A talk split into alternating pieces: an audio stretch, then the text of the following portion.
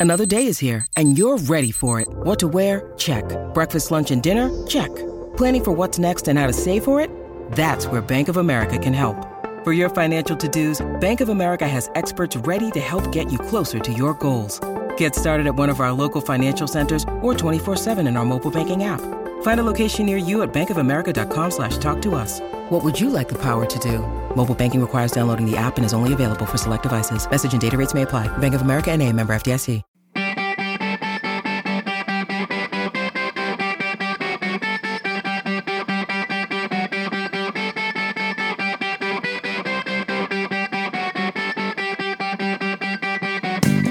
What's up, everybody? Here we are with another Short Shifts live episode, and we So exciting. are so excited for this.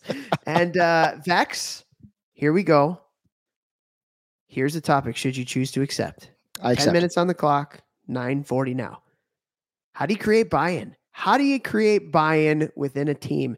A lot of teams really, really good, probably have some good buy-in. A lot of teams not so good, probably not so good buy-in. That is something that I have seen with a lot of the teams that I've been on or worked with. So, my man, how do you create buy-in? Go. Love that question. All right. First of all, first practice, teams picked. We get in the locker room before we do anything else because this would be the first thing I would want to do. Bring everybody in the locker room. Doesn't matter the age. I hate the word safe space, but I would want to give a speech on the importance of what we're doing is going to help us win. At first, uh, to create the buy-in, I would say, who wants to win a championship this year? Everybody's hands go up. All right. We're going to do some things that are outside the box, but I promise you, if you buy into what we're doing, if you buy into each other, if you care about each other, if you want to be a team that in 10 years and in 20 years is having reunions, it's because you did something special. And if you want to do something special, this is how we're going to start. We're going to go around the room right now, and I'm going to ask each one of you individually to stand up in front of the entire team and tell everybody what your goals are in hockey. There is this is whatever you want to be because six months into the season, third practice of the week, you're beat up, you're a little bit tired, maybe you're a little bit sore, you've lost some weight. It's going to be hard. Championship teams have to play the longest. If you go all the way to nationals, you make that championship game. You're playing longer than any other team across the country at your age. So you're going to have these hard days. And in those hard days, if all of your teammates know exactly what your individual goals are, as well as our team goals, and they all know that about you, they're going to be able to come up to you and say, Hey, this is how you get X. This is how we get to be champions, that type of thing. So every player is going to go up in front of the team. They're going to say all their goals uh, personally, one by one. I might even have them all write it down, honestly, just only because if you write it down, you'll remember it more. Um, then we're going to talk about me as a coach. The way to help everyone get their individual goals is by everyone buying in to making everyone better every single time we're together. Practices, meals, film sessions, workouts, every time we're together, we know our goals individually and as a team, and that is going to push us to get to the levels that we want to get to. And so that would be how I would start it. And then from there, we would set our standards, our core values in that first meeting. What are our core values as a team? Who are we? What are we going to be? Maybe three to five. Keep it simple. Like we talked about with Jason Selk uh, episode that came out Monday. Keep your goals simple. All right. Don't get crazy with 50 obje- objectives you want. Um, and then create the standards. And now we can hold each other and ourselves to that standard. And so for me, coaching as long as I have, I know that that would build buy-in because it would be emotional, uh, it would be vulnerable, um, and it would be the best practice those kids ever had right after that whole thing right there. I tell you that, and that starts the ball rolling, and then we go from there. I don't know. What would you, what do you what would you do? What do you think? I love that, man. That's really good. I, I have very similar thoughts. Love it. Um, I think the biggest thing for me that I kind of have written down right now is the team has to be involved in setting the goals and setting the standards, right? So, like as a coaching staff, you can't go in there and be like, "Hey, this is our goal, this is our standard, and you're going to have to live up to it. No, it's like actually bring in the team to set those standards and set those goals.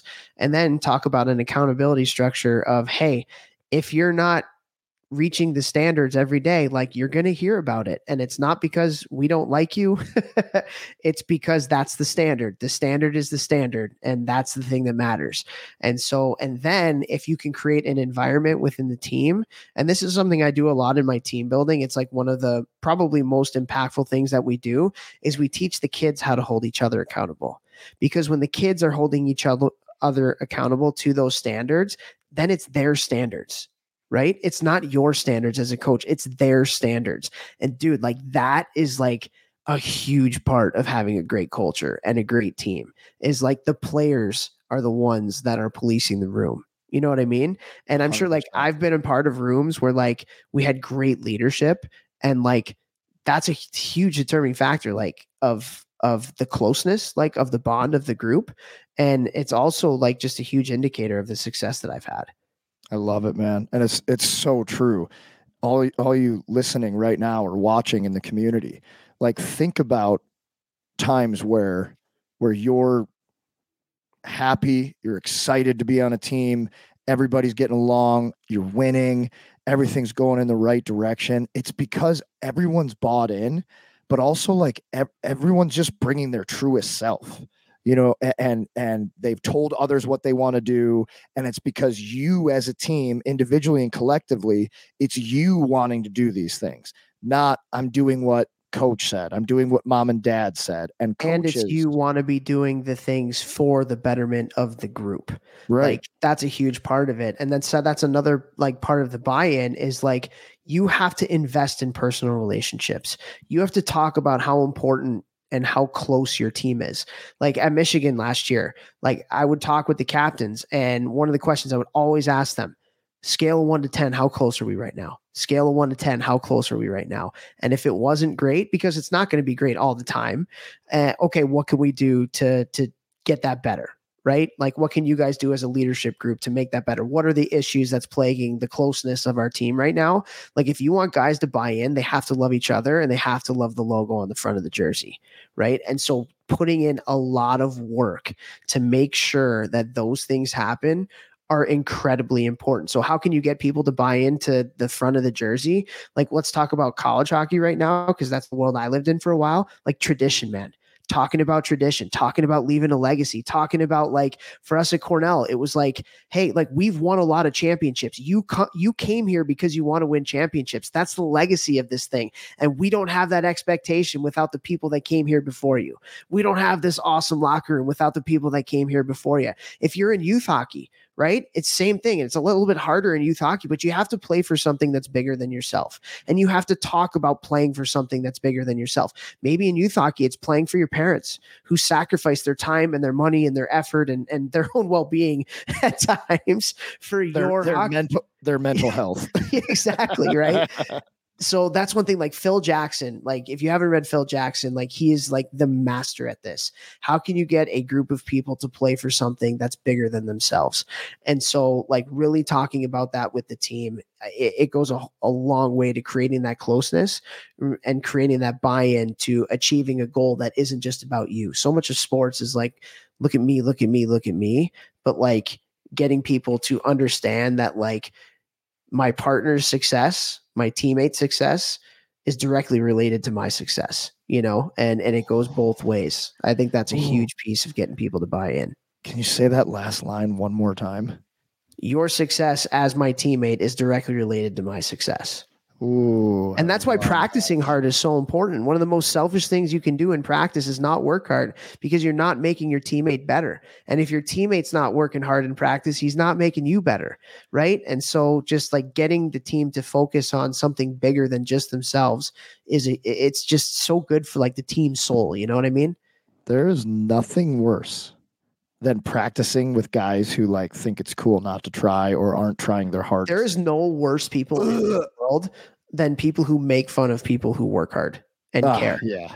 wow. There I are mean, no worse people in this world. Well, they're just well, they're maybe just, there are some worse people. Yeah, world, but, they're just I mean. they're just short-sighted idiots. You know, like I used to get if they're on my team, I won't let them live that way because I'll just kick the shit out of them, but eh, eh, and make them fall in line, right? But like if if it's somebody else in life that's doing what I'm doing, I'm like, yeah, man, keep keep being that way because that that does not win ever. That is like the quickest way to go into the dumpster possible. It's cool to work hard, but how annoying is it when you got a goalie who doesn't try? Oh, God, that is the worst. That's the worst. Headshots. Anybody out there? You ever got a goalie who's like not trying, not because they're injured and they have to play a little differently in practice, take care of their. No, they just think it's cool not to try. Buzz the tower. They will start to change their tune. I'll tell you that right now. For sure. And we got 15 seconds left. So I just want to add one thing. If you want your team to buy in, your leaders got to buy in first because the team will go as your leaders go. So talk a lot to your leadership group, get them to buy in, and the rest of the team will too. Go ahead and live share the show.